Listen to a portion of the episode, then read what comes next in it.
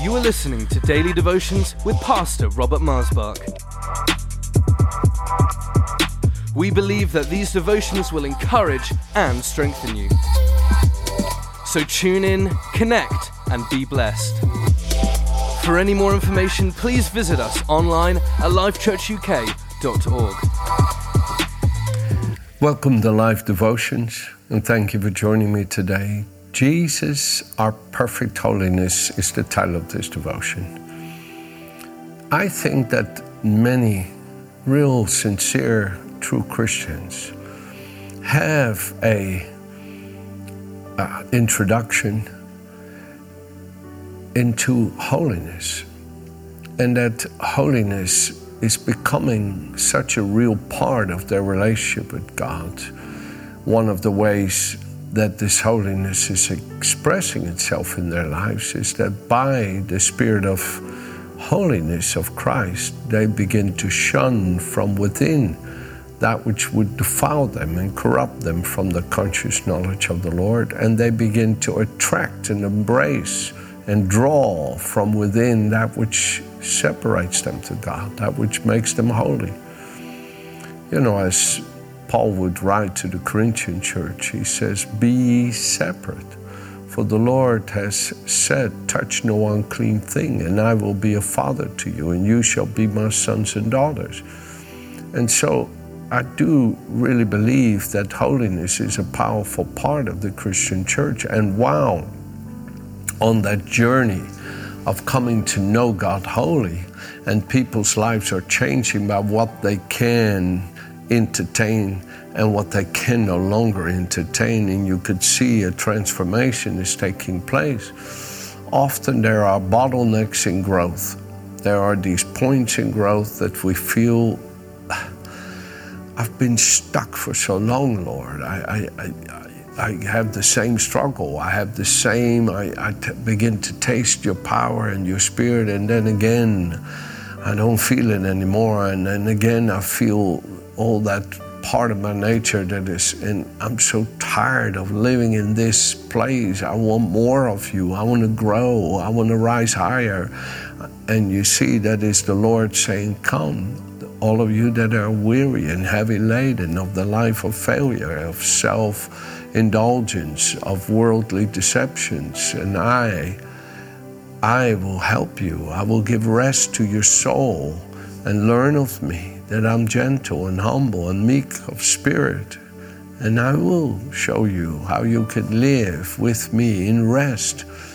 And you see, here in um, Exodus chapter 28, we get a beautiful object lesson of what I'm trying to show you today.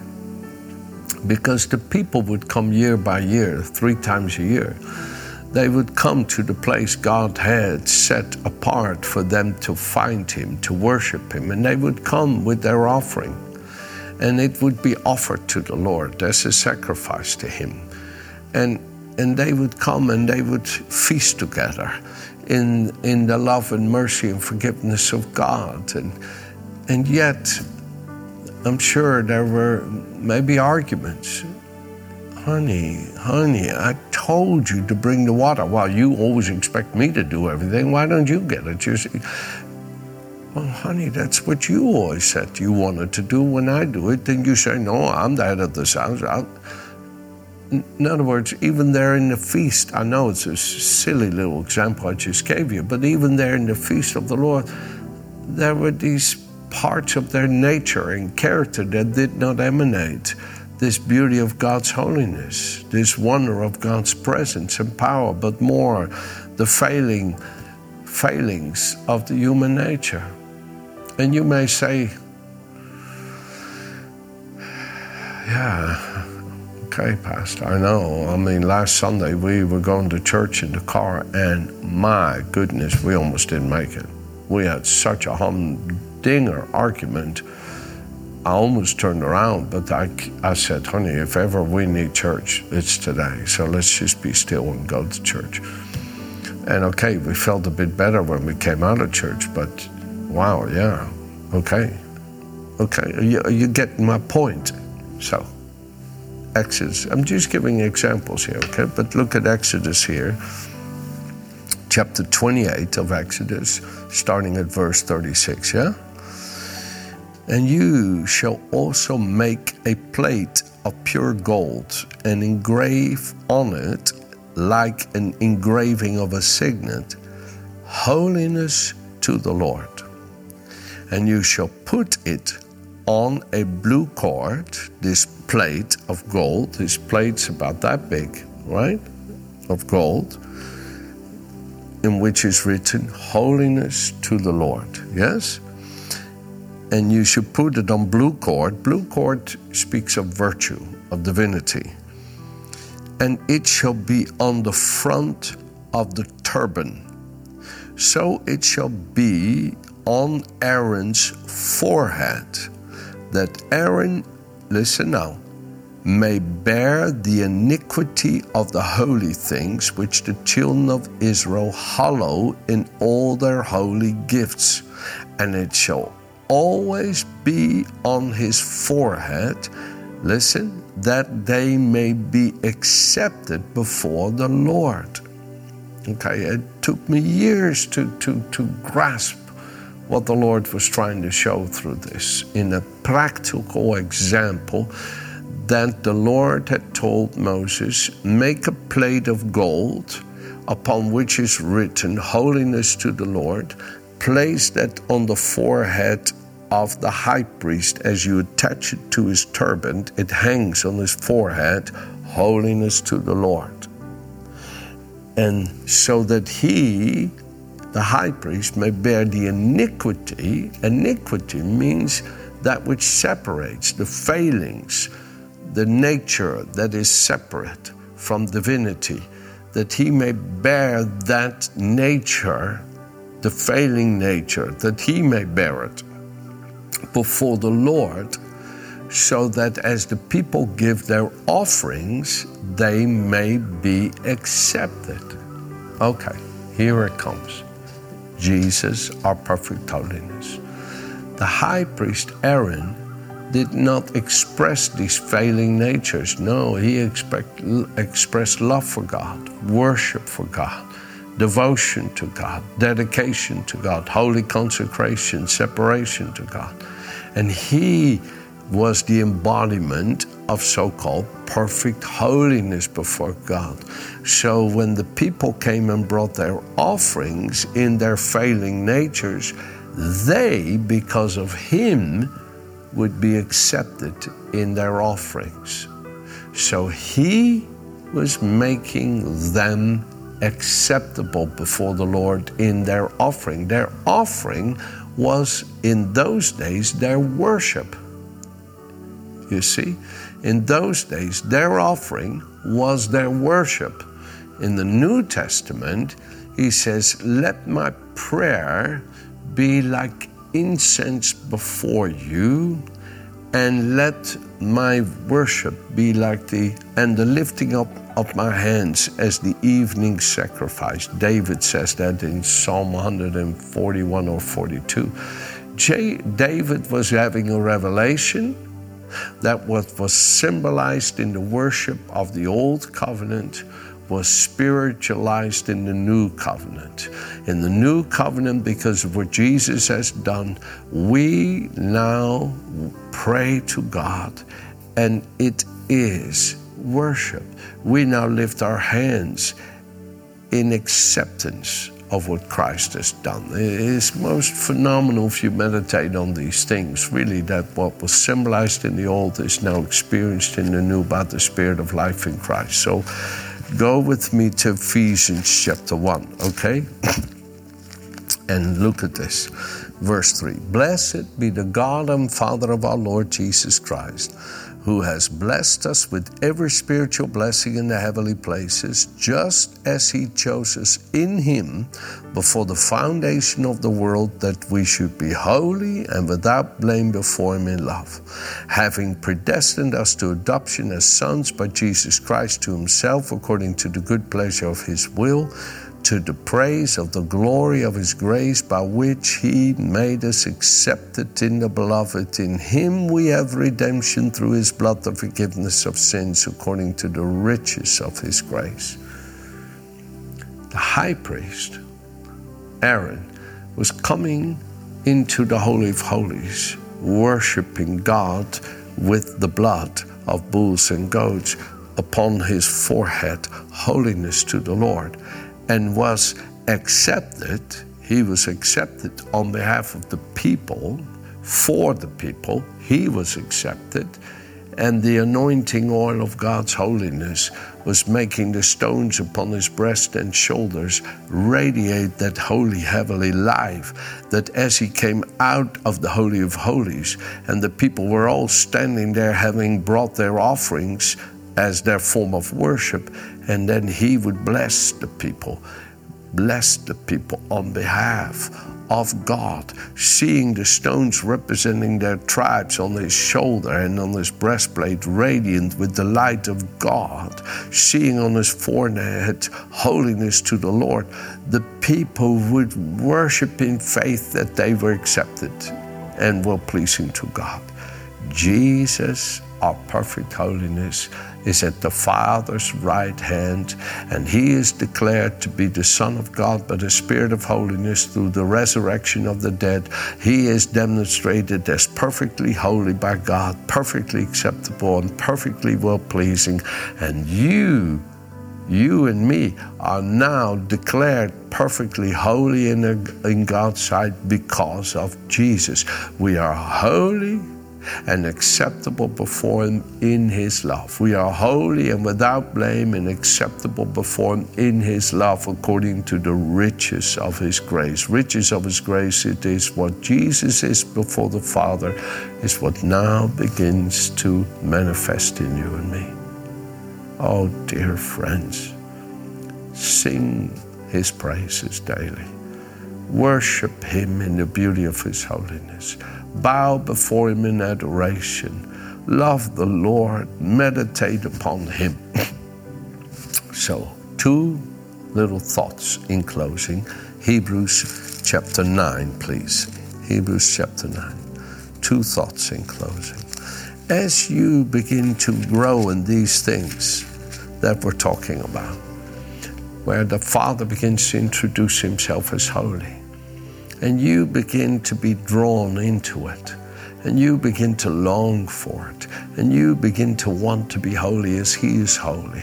And you begin to humble yourself to embrace that holiness. And you begin to realize that what Jesus is perfectly holy, He now begins to reveal in you His holiness you begin to come to the realization of his heavenly ministry that your heart struggles at times with the consciousness of things that are unholy.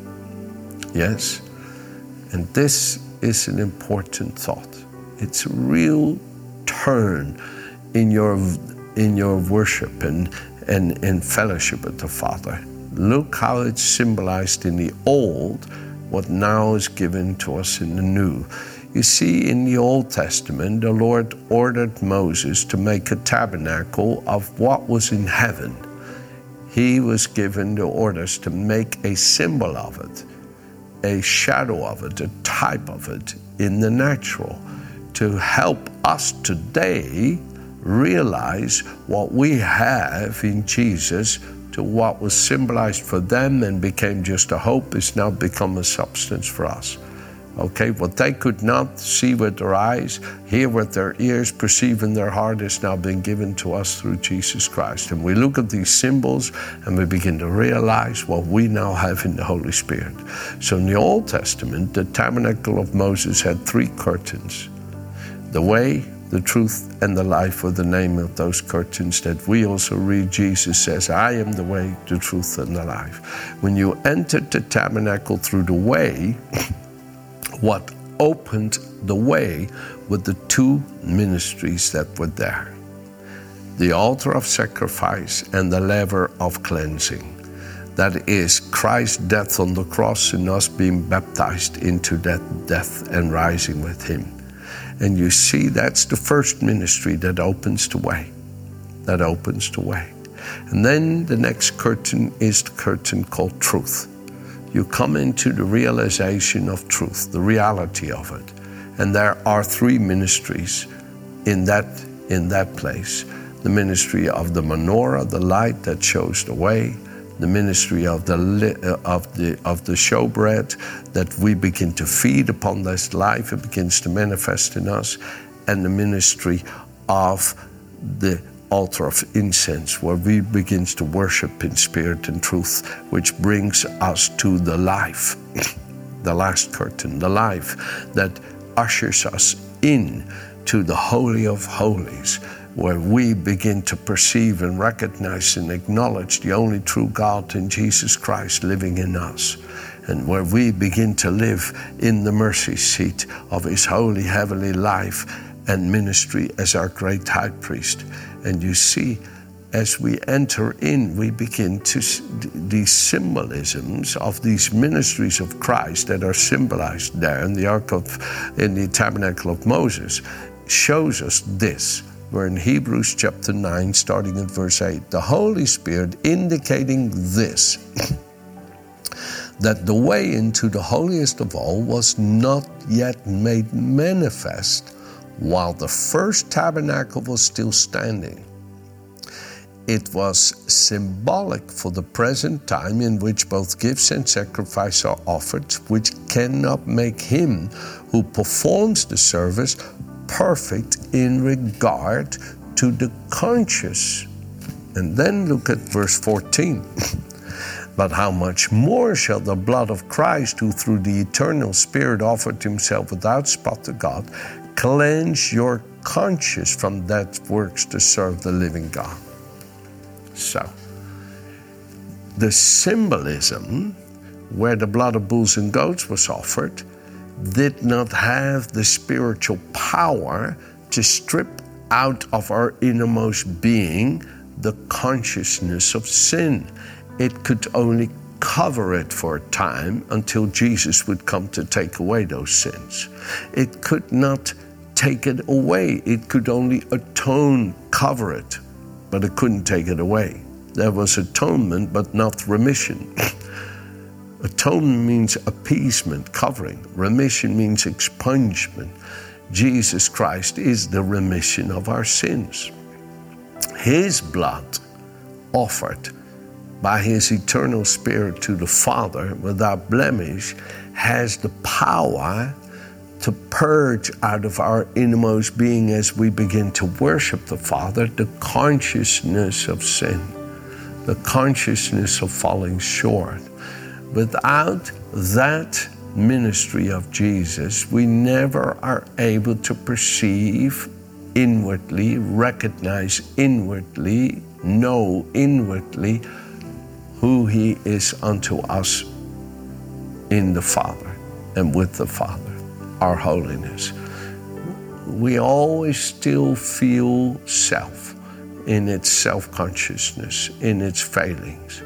But as we begin to realize that because that blood was sprinkled on the mercy seat in heaven, you see the shedding and the sprinkling are two things, two different ministries of Christ. He shed his blood on Calvary, but he sprinkled it on the mercy seat.